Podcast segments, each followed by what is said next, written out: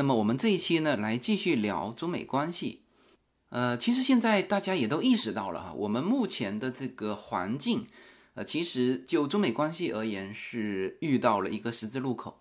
那么我们有必要翻回头去知道，就中美关系在之前，就从一九七九年到二零一九年啊，这四十年的时间。中美关系是一个什么样的关系啊？那么也可以啊，就往前回溯，就是二零零零年之后，中美关系是一个什么样的关系？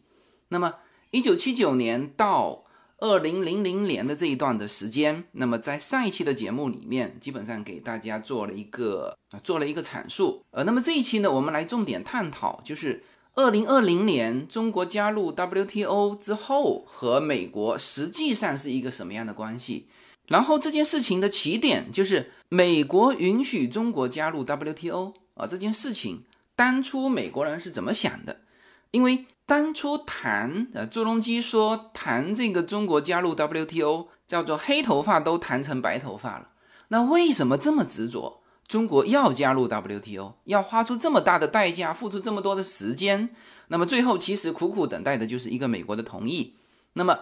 当初美国最后是怎么同意的？那么其实也就构筑了，就是中国加入世贸之后，美国对于中美关系的一个他的理想化的一个想法是什么？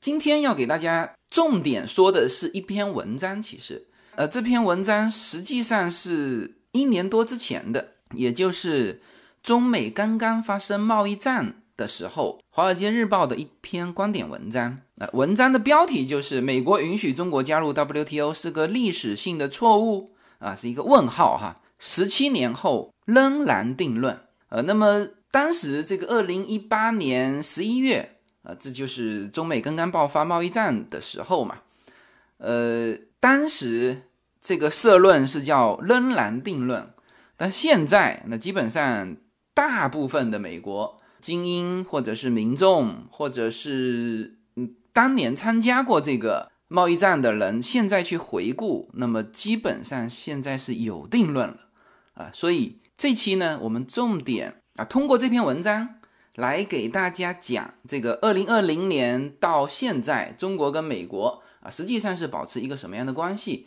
然后呢，为什么？美国会认为允许中国加入 WTO 对于美国来说是一个历史的错误啊。那当然，首先表明哈，就是我对于这个观点是持批判的，呃，就是我不认为是对的，因为对于中国来说，那这个肯定是历史性的胜利嘛。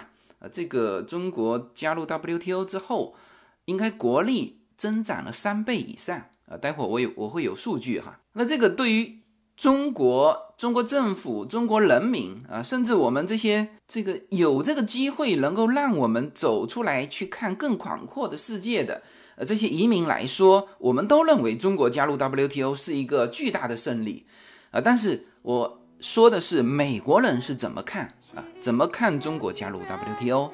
好吧，那我们就来开启这一期的话题。Let it be, let it be, let it be, let it be. Whisper words of wisdom. 嗯，这期的话题呢，要从二零零零年春天，美国国会即将进行的一次意义深远的投票开始。因为这次投票啊，是表决啊，是否批准允许中国加入 WTO 的一个提案。那么当时的总统就比尔·克林顿，那收集了非常多有力的证据，来促成呃他的这一提案得到国会的同意。那么你从这个字里行间，你就很清楚克林顿在这里面扮演了一个什么样的角色。这个提案是他提出来的，也就是说，允许中国加入 WTO 的提案是他提出来的，而且他还要在美国国会上说服。绝大多数的国会议员来同意他的这个提案，也就是说，来同意中国加入 WTO。呃，那么这一次的投票为什么说叫意义深远？呃，那这个对于中国来说也是意义深远，对于美国来说也是意义深远。因为刚才说了嘛，周隆基说这个黑头发谈成白头发，是吧？花了这么大代价，付出这么多的时间，实际上就在等这个投票呃，因为这个投票呃，实际上要拿到国会这个层面去定，所以这个对于美国来说也是意义非常重大的一件事情。然后如果没有通过，那么中国呢，就还是只能继续拖延它加入 WTO 的时间，因为上一期说了，就是美国在 WTO 里面扮演了一个呃，不仅是一个 leader 的角色，领导人的角色，而且呢，就当时的情况，很多国家是不表态的。他就是说，哦，这个反正我们也不反对，那么就看美国的态度喽，是吧？美国如果同意，那基本上这些国家就像多米诺骨牌一样，啪啪啪啪全部同意啊。所以，我们推回到当初二零零零年春天的那一次投票，就这个投票就是有这么大的作用。好，我们来看一下克林顿在前前后后，其实他不仅是在这次国会上，在之前啊，当年的三月份。克林顿在约翰霍普金斯大学呃高级国际研究学院还发表过讲话，就这一系列的讲话是表明了他的一个观点。我们来看看他是怎么说的，他是怎么认为的。他在霍普金斯大学演讲的时候就提到，中国入世可以干嘛呢？可以将北京与西方的经济连接起来啊。那这个大家都知道了。OK，还有一句话。叫什么呢？叫做同时削弱中国政府控制该国庞大人口的能力啊！这个往往这些后面的话，这个在官方媒体或者是特别是中国的媒体是绝对不会爆出来的。OK，你看克林顿是这么说的：中国入世啊，就是加入 WTO 哈，不仅是同意扩大对美国商品的进口，更是同意进口民主社会最为珍视的价值观之一。经济自由，呃，那当然，他要让别人同意，特别是让美国的国会议员同意，那肯定是要告诉美国人说，美国人能够得到什么好处，是吧？所以你看哈，他切的这个角度，就是一方面是扩大对美国商品的进口，就是中国市场扩大对美国商品的进口。那实际上大家都知道，美国市场也张开怀抱拥抱中国商品嘛，是吧？啊，那这个当然就是取它的重点说嘛。但这里面更为关键的就是，呃，同意进口民主社会最为珍视的价值观之一——经济自由。他还表示，当个人有能力心怀梦想，更有能力实现梦想的时候，他们会要求更大的发言权。这个就是现在翻回头我们去聊到克林顿当初在美国国会进行投票的时候说到的非常非常重要的，就是他拿什么东西说服。美国的国会说让中国加入 WTO 啊，那他当然绝对不是说呃美国社会张开怀抱迎接中国商品，肯定是不能这么说。他提到了对于美国的商品打开了一个更广阔的中国市场之外，其实他最后打动国会的是后面半句话，就是说前面的那些大家都知道了，不能作为一个打动的点。最后他打了这个意识形态的牌。就是告诉美国的国会说，你只要让中国加入 WTO，那么中国政府会逐渐同意进口民主社会最珍视的价值观。然后提到了这个，把中国的入世跟总统威尔逊的民主愿景联系起来。他提到了威尔逊总统梦想的那个一个满是自由市场、自由选举和共同协作的自由人民的世界，而且还他还提出。这个互联网的发展啊，会打破中国政府的控制，使中国更像美国啊。这其实就是什么呢？就是大家非常熟悉的那个词，叫和平演变。而这个词大家听起来感觉，嗯，应该是个贬义词哈。这个我们嗯以前，特别是我们这一代哈，在读书的时候，政治课本是吧？呃，主要的我们的目的就是防止西方和平演变。那所以“和平演变”这个词一定是，呃，在我们眼里是个贬义词，而且我们当时的感觉就是，这就是资本主义的糖衣炮弹嘛，是不是？它叫不战屈人之兵，哎，那正常来说，不战屈人之兵，如果我们是站在这个使别人屈服这一方，那当然是最好的，就是不要花什么代价啊，就可以赢得胜利，是不是？那问题是，如果站在失败的那一方，就是被。和平演变的那一方，就是被屈服的那一方，那比这个真刀真枪，比一场战争失败的那个感觉还坏，是不是？等于是对方不要花什么代价就让我们屈服了啊！那所以我们其实一想到这个词叫和平演变，呃，那就是感觉就是个贬义词啊。总体就是改变我们的政治制度了，是吧？使我们过上资本主义国家的日子了，是吧？就大概就这么意思，是不是这个意思呢？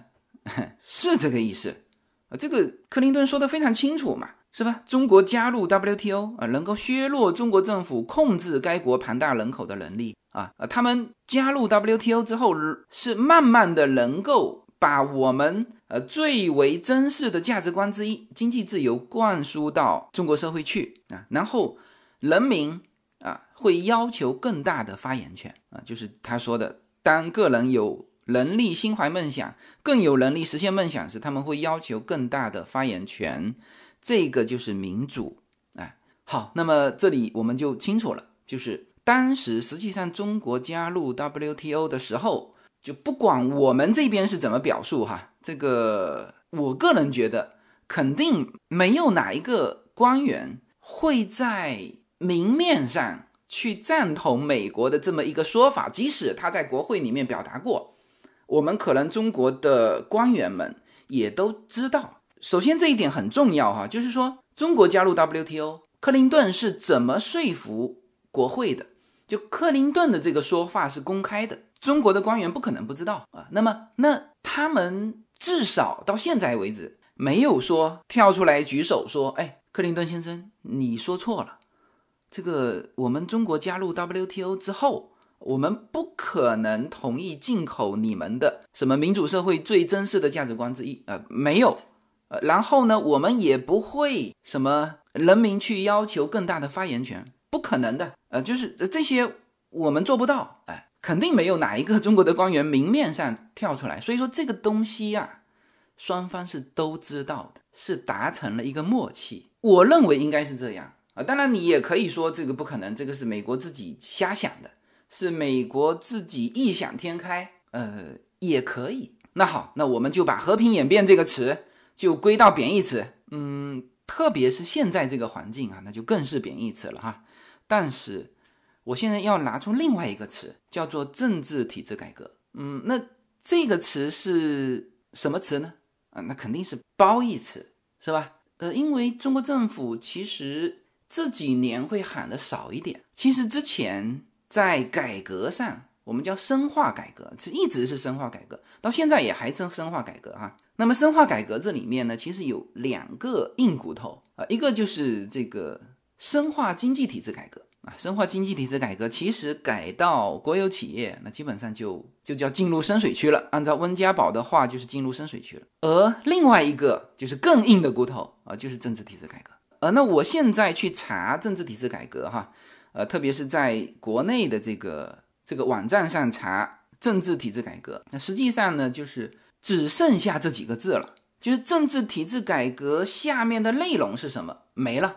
就我基本上查来查去，没有过哪个人或者是组织，或者是哪某一届人大会议，或者是这个重要的呃，能够摆到面上来的一个论断，说到底什么是政治体制改革，要改成什么样才叫政治体制改革。就是我查不到了啊，但是呢，我现在去翻看当年的啊，就朱镕基的一些讲话的时候啊，基本上可以大概搞清楚，当时他们没有说出口的，那又是其实是朝野共识的政治体制改革是什么哈？呃，我这里这样子，我给大家放一段，就我这边是视频啦，大家是听得到声音的。啊，这实际上是朱镕基做国务院总理的时候，呃，一个在答记者问的时候，呃，有记者问到这个关于中国的这个民主化进程，呃，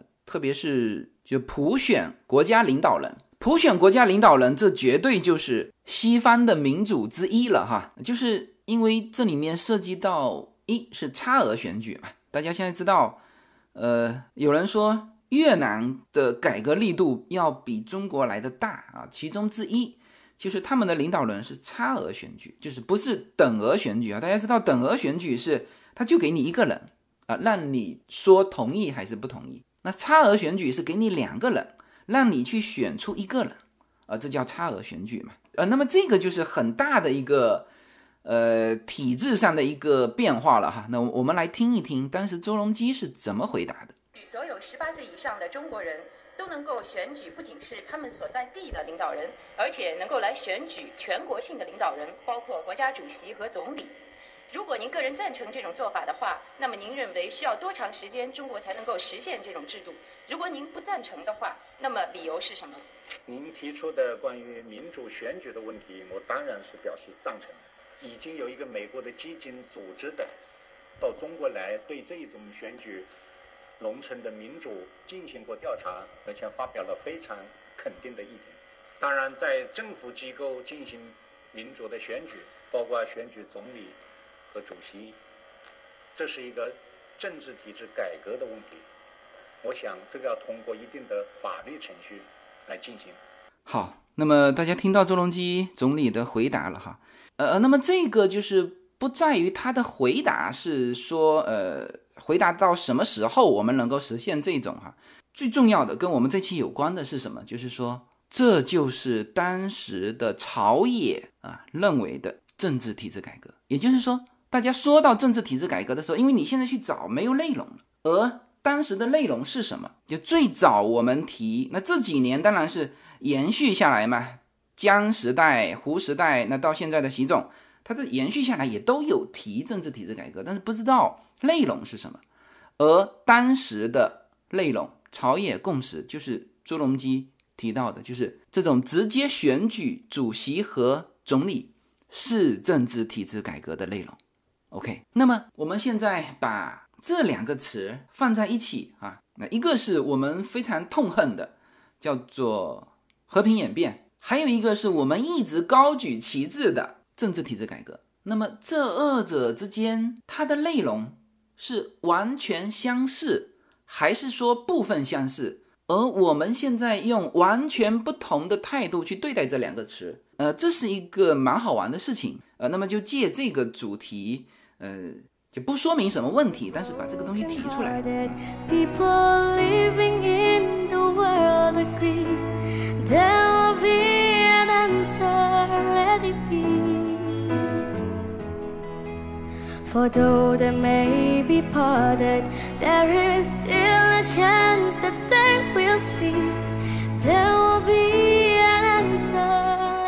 来，我们翻回头到这篇文章里来。啊，这是一篇蛮长的文章哈，呃，我觉得挺有必要啊，这个给大家读一遍。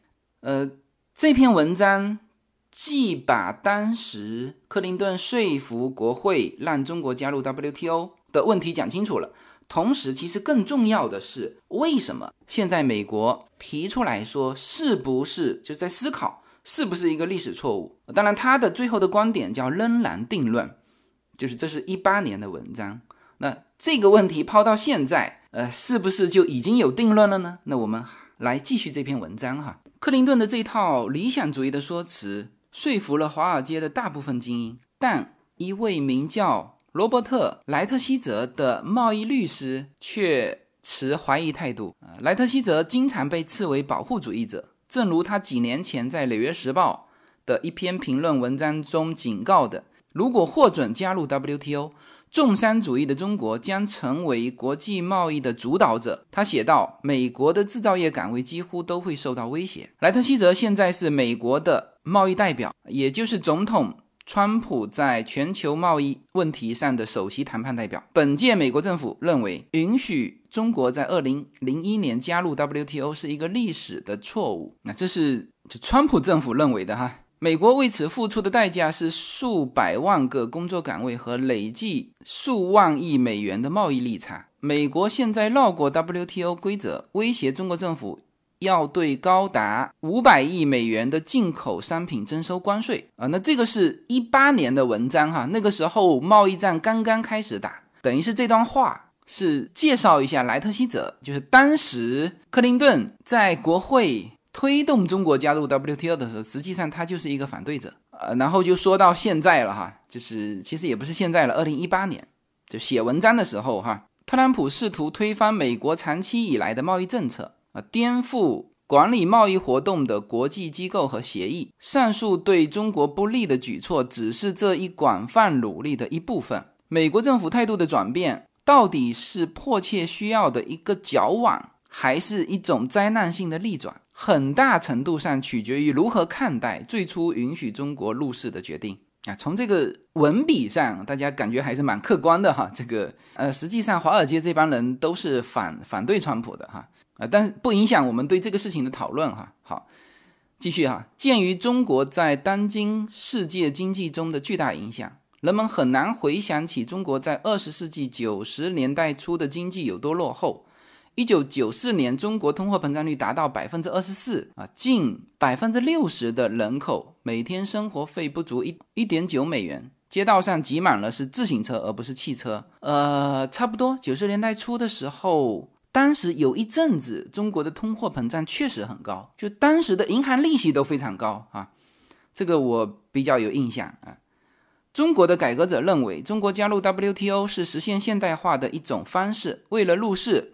中国必须降低极高的贸易壁垒，让外国公司发挥更大的作用。国有企业最终将面临竞争，而私营企业从此腾飞。（括弧他们是这么希望的。）啊，中国时任财政部副部长的金立群说：“WTO 成员国的身份就像一个威力巨大的破坏球，能粉碎过去计划经济旧大厦里的所有残余。”啊，那这个通过。金立群的话，大家基本上可以知道，当时，也就是在朱镕基时代的时候，人们是怎么想的，官员和社会是怎么想的，哈，就是对中国拥抱这个世界还是抱着巨大的渴望的，哈。那同时也对自己原来的这个计划经济，甚至是国有企业，呃，都实际上是一个排斥的心态。那么这个和现在又有所不同了，哈。世贸组织是成员众多的组织，中国入世必须与所有成员达成协议。当然，最重要的还得与占主导地位的经济体美国达成协议。美国官员认为，他们开出了很多苛刻的条件，包括中国政府必须削减关税，允许外资投资中国实业，给予外国银行更多开展业务的自由等。中国政府还接受了一项为期十二年的条款，就是当。中国出口的商品对美国特定产业构成威胁的时候，美方可加以制止。这个又称为叫特殊保障措施。作为对中国让步的交换，美国放弃了一年一度决定是否给予中国最惠国贸易伙伴待遇的法律程序，确保中国充分进入美国市场。虽然之前中国凭借在美国国会盟友的帮忙，每年都能够在这一项程序中获得通过。但只要获准入市，针对中国的年度审核就此可以结束啊！这个我也是很有印象的哈，就当时每年都要审核一次，然后好像有有某个年份还没通过，然后中国这边呢，当然就是强烈抗议啊！这个都，呃，这个对于我这个年纪的人都是有深刻印象的。克林顿还将中国入世与总统威尔逊的民主愿景联系起来，呃，这个刚才已经讲过了哈，就是。他提到的这个一个满是自由市场、自由选举和共同协作的自由人民的世界，那其实就是民主党的那个世界是平的的那个理想主义啊，去推动全球化啊。许多人赞同这种乐观的看法。拿韩国和台湾做例子，这两个地区都是在经济变得繁荣之后摆脱了独裁。里根政府时期的国家情报委员会主席亨利·罗恩在一九九九年预测到。中国将在二零一五年接近成为一个民主国家。当时他预测中国人均 GDP 将达到七千美元。事实证明，中国实现 GDP 目标的时间比他还早了两年。也就是说，中国在二零一三年就实现了七千美元的人均 GDP。但是到现在啊，到写文章的时候啊，二零一八年还远不是一个民主国家。嗯，那实际上二零一八年的。中国的政体跟现在的政体，呃，说差不多也差不多吧。实际上有一个蛮重要的东西改变了，就是当时邓小平说到的，就是唯一政治体制改革的这个成绩啊，就是国家领导人取消任期制啊。那这个我们不展开哈，我们姑且认为就差不多。嗯，一个由劳工、环境和人权组织组成的联盟啊，反对中国加入世贸组织。经济政策研究所的经济学家罗伯特得出惊人的数据，就二零零零年，他预测美国有近。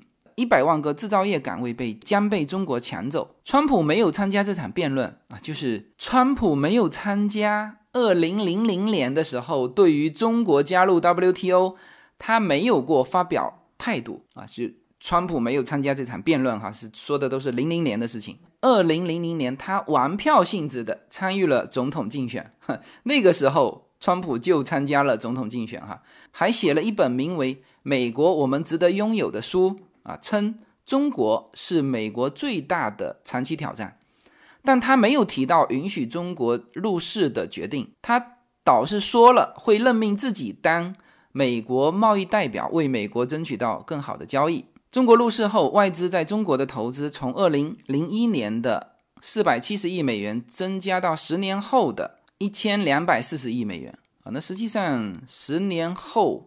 也就是二零一一年，那实际上现在可能更多。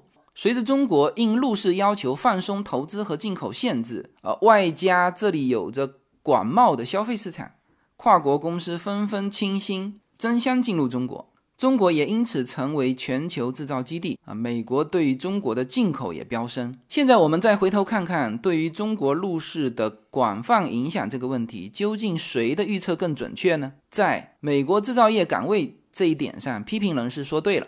麻省理工学院的经济学家 David Ott 和同事的一项研究计算得出，1999年到2011年期间，来自中国的竞争使美国损失了约240万个工作岗位，重创了生产劳动密集型产业的工业区。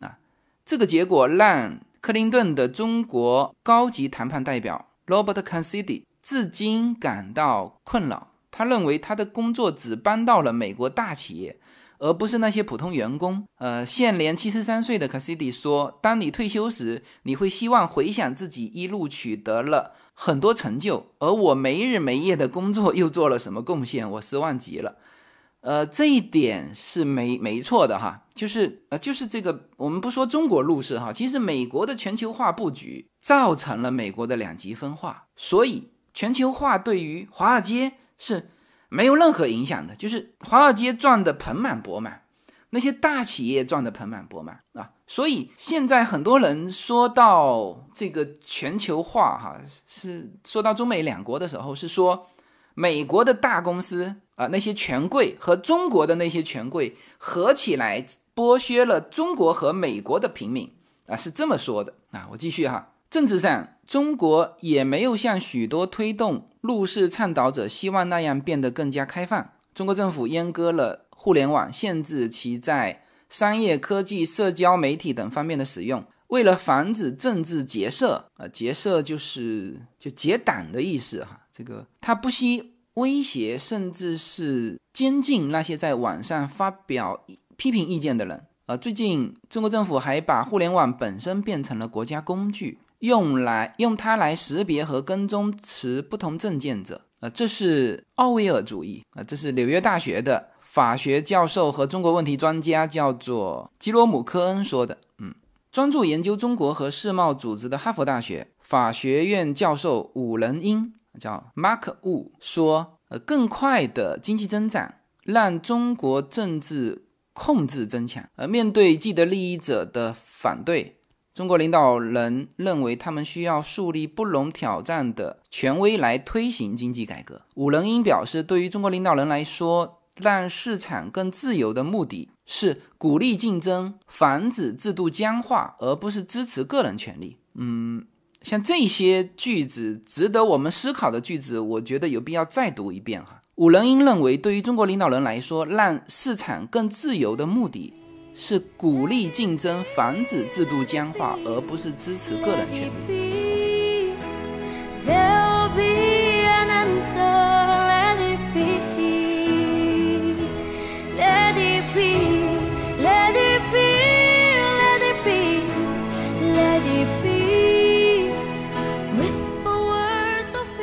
克林顿和他在中国入世辩论中的盟友，倒是可以拿中国融入全球经济后创造的真正收益作为反驳。嗯，那就是说，中国经济增长这件事情啊，当时在克林顿提的时候，他也提到了嘛，中国经济入市之后，中国经济会增长啊，那这个是没问题的啊，这个预测是没问题的。根据世界银行的数据。从一九九九年以来，大约四亿中国人摆脱了极度贫困。这个括号每天生活费不足一点九美元。在二零零八年、二零零九年全球经济衰退期间，中国有能力继续维持支出热潮，支撑了全球的需求。中国建设项目大量吸纳铁矿石、煤炭、石油和其他大宗商品，推动了其他发展中国家的发展。今天，科技企业利用中国市场来提高利润、摊薄研究成本。去年，苹果公司的有百分之二十的销售额来自中国。二零一一年，这一比例为百分之十二啊。他说的去年是二零一七年哈。而且，中国出口的商品价格低廉，在一定程度上帮助维持了美国的低通胀。再加上中国对美国国债的购买，这些都有助于压低美国的利率，让美国人买衣服和电子产品都便宜了，甚至购置住房和汽车也都轻松一些。中国经济改革历程是跌宕起伏，WTO 协议本应限制中国国有企业的势力，北京承诺这些企业只会遵循商业条款运作。从某些方面来看，这一点倒是做到了啊。彼得国际。经济研究所中国专家尼古拉斯·迪拉估计，国有企业现在只占到中国工业产值的百分之二十，二零零一年的比例啊是这个数字的两倍。但是迪拉表示，过去几年情况发生了变化。他说，国有资本对于经济的投资的增速是私有资本投资的三倍，国有企业再次成为中国经济决策的轴心。北京指望国有企业成为半导体、电动汽车、机器人和其他高科技领域的全球领军者，并通过补贴和国有银行融资等方式加以资助。这些举措引发了美国公司的抗议。他们没想到，现在居然是中国政府在和自己竞争，比如太阳能和风力发电领域。中国国家投资导致产能过剩，许多外国公司因此倒闭。嗯，这里面其实提到了现在蛮重要的一点，就是这是美国人认为的哈，就是不是企业跟企业之间的竞争。你看他们就提到了，他说是中国政府在和自己竞争，因为因为他面对的可能很多是国有企业，而国有企业它它会有一些政策支撑，甚至是有融资和投资上的倾斜啊。那么，在在允许外资银行开展人民币业务方面，中国从未完全履行其入市承诺。他还承诺不强迫外国公司转让他们的技术。然而，在上海的美国商会七月份的一项调查显示，目前大概有五分之一的公司，许多是航空航天和化学工业公司，表示他们为了在中国开展业务，不得不转让技术。在本月的一次 WTO 会议上，中国商务副部长王受文否认中国通过强迫的手段获得技术。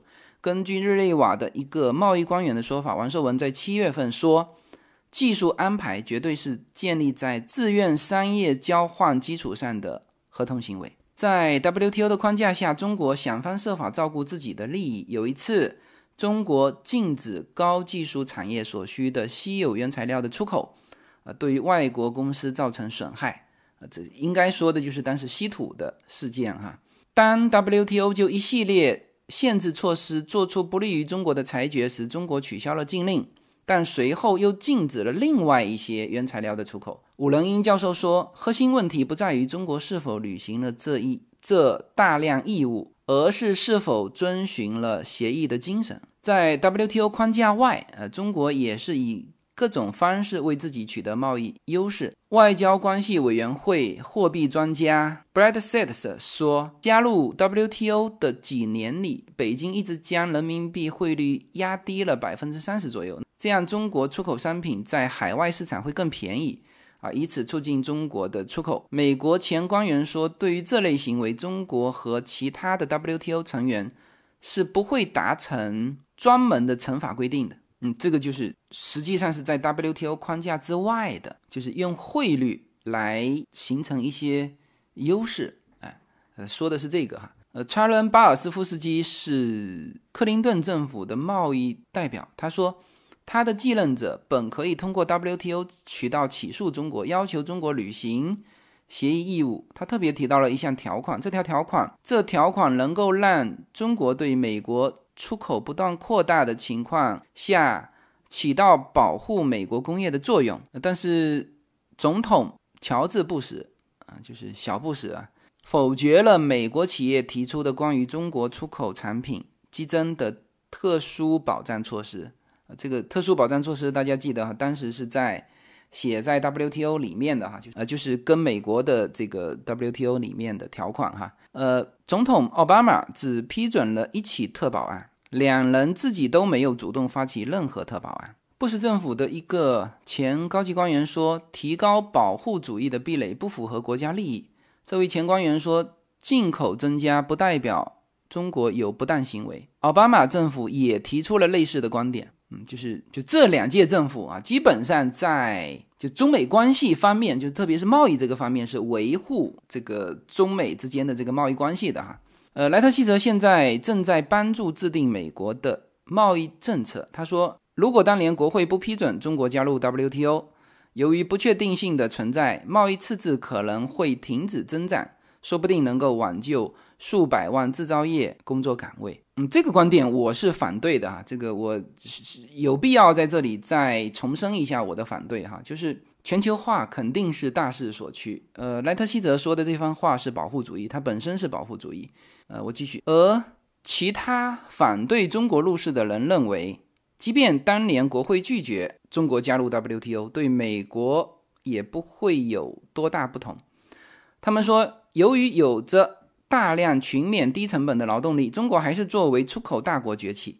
事实上，中国入世前十五年对美国的出口增速，要比入世后十五年要快得多啊！尽管基数低得多。嗯，诚然，如果当时 WTO 将中国拒之门外，中国出口的低价商品对美国群体的损害或许会推迟几年，但是争取到这些时间点到底有没有用啊？其实也是不确定的。中国入世以来的这十七年，美国对于工人的再培训项目或针对下岗工人其他社会保障网项目的投资寥寥无几。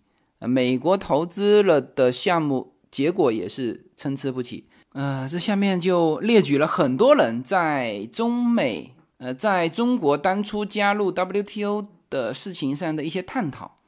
嗯，我就不一一念了哈。啊，因为这里更多的是什么？是落到贸易的层面，落到工作岗位的层面，落到这个这个国力的这个层面。但现在来说，就是现在越来越多的哈，其实是提到意识形态的层面。大家现在有听到就是关于人权的呼声，关于这个价值观的这个呼声是越来越高啊，所以我们才说现在这个中美关系啊，就站到了一个十字路口。这个十字路口啊，就变得很难去和稀泥。就当年克林顿是和了一个稀泥，就是一方面，呃，美国是就是对于那些大财团、大资金啊、华尔街的人，还有美国的跨国公司来说，那他们看重的是中国广袤的市场，但是呢，他们遇到的一个非常严重的一个问题就是。中国到底是不是一个市场经济的国家？就这个词，大家应该也有所印象。就是当时反复讨论的是中国到底是不是市场经济。这个印象来源于我们自己官员的一个辩解，就是说中国就是市场经济。就是我印象当中，当时听到的最多的就是，呃，某官员说，或者是甚至是副总理级别的，就是说西方说我们中国不是市场经济啊，这个是很荒谬的。什么什么说了一堆，那包括到现在。我前几天听到一个呃一种言论，说中国现在反而是更像市场经济，而美国更像是计划经济。呃，这个观点是绝对错误的，就是他对于中国的经济体和美国的经济体是完全不了解。就是说什么叫市场经济，什么叫计划经济？你要去看所有制啊，这个是最没得跑的，是吧？国有企业所有制是全民的，全民所有制，是吧？因为它的所有制以及它的资本构成，你看很多国有企业，它的股东是谁？股东是国家的某个部委，是吧？那你觉得他们之间的盈利和融资是会和这个在真正市场经济里面的民营企业会是一样的吗？是吧？这肯定是不一样的。就是所有制是一个很重要的一个判断它的。标准，所以你有的时候会说，哦，那西方国家也有这大型的那种特大的跨国企业，是啊，但是他们赚来的钱是回馈给股东的呀，是吧？他们经营不善，再大的庞然大物都会轰然倒塌的呀，是吧？所以这个是我不太同意。现在，呃，有些人说的，哦，中国就是就甚至说中国比美国还市场经济，这个肯定不对哈。那。当时就是中国入市的时候，呃，非常非常多的利益体当然是希望中国入市的，因为等于是美国开放市场给中国，中国那么大的市场也开放给美国，实际上就是开放给他们，是吧？那当然，这十几年来他们的愿望也实现了，就不仅是他们进入中国市场这个赚的盆满钵满的这个愿望实现了，把美国市场开放给中国，然后这个付出的代价他们也实现了，是吧？所以。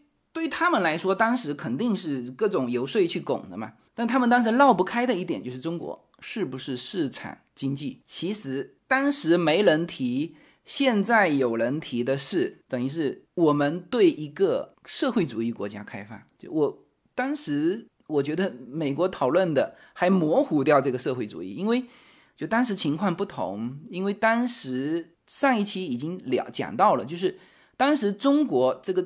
经济体制改革和政治体制改革的愿望是极为强烈的，所以美国当时就认为说，呃，你看预测嘛，就二零一五年中国就会变成一个接近民主的国家，就是按照直接一点的话说，就是中国实现了和平演变。但是非常可惜，就是 GDP 的指标在二零一三年就实现了，但是他们所谓的接近民主国家，呃，就是所谓的他们和平演变这个，到今天都还没有实现。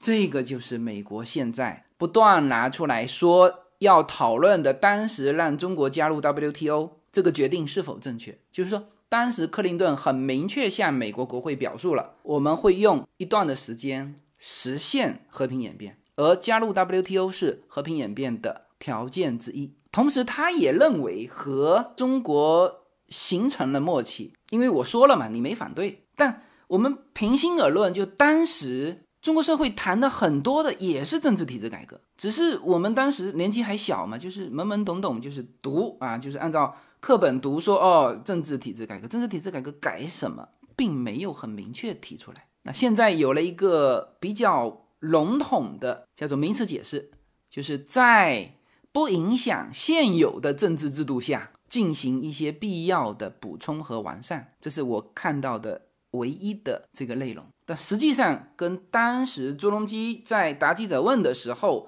那一届政府和当时的整个朝野的对政治体制改革的认识是有差异的。那么，这也就是美国今天他反省当时让中国加入 WTO 是否正确。而我现在告诉你，目前这这个文章是二零一八年的十一月写的，而现在就当时文章的题目是。叫十七年后难有定论。那啊，接近二十年到现在，可能啊，就比较可惜的就是，现在啊，应该百分之七八十的美国人认为，中国加入 WTO 对于美国人来说是个历史性的错误，就是他们当时就唯一克林顿说服国会的那一点是很明确的没有实现啊，这个就是现在美国人。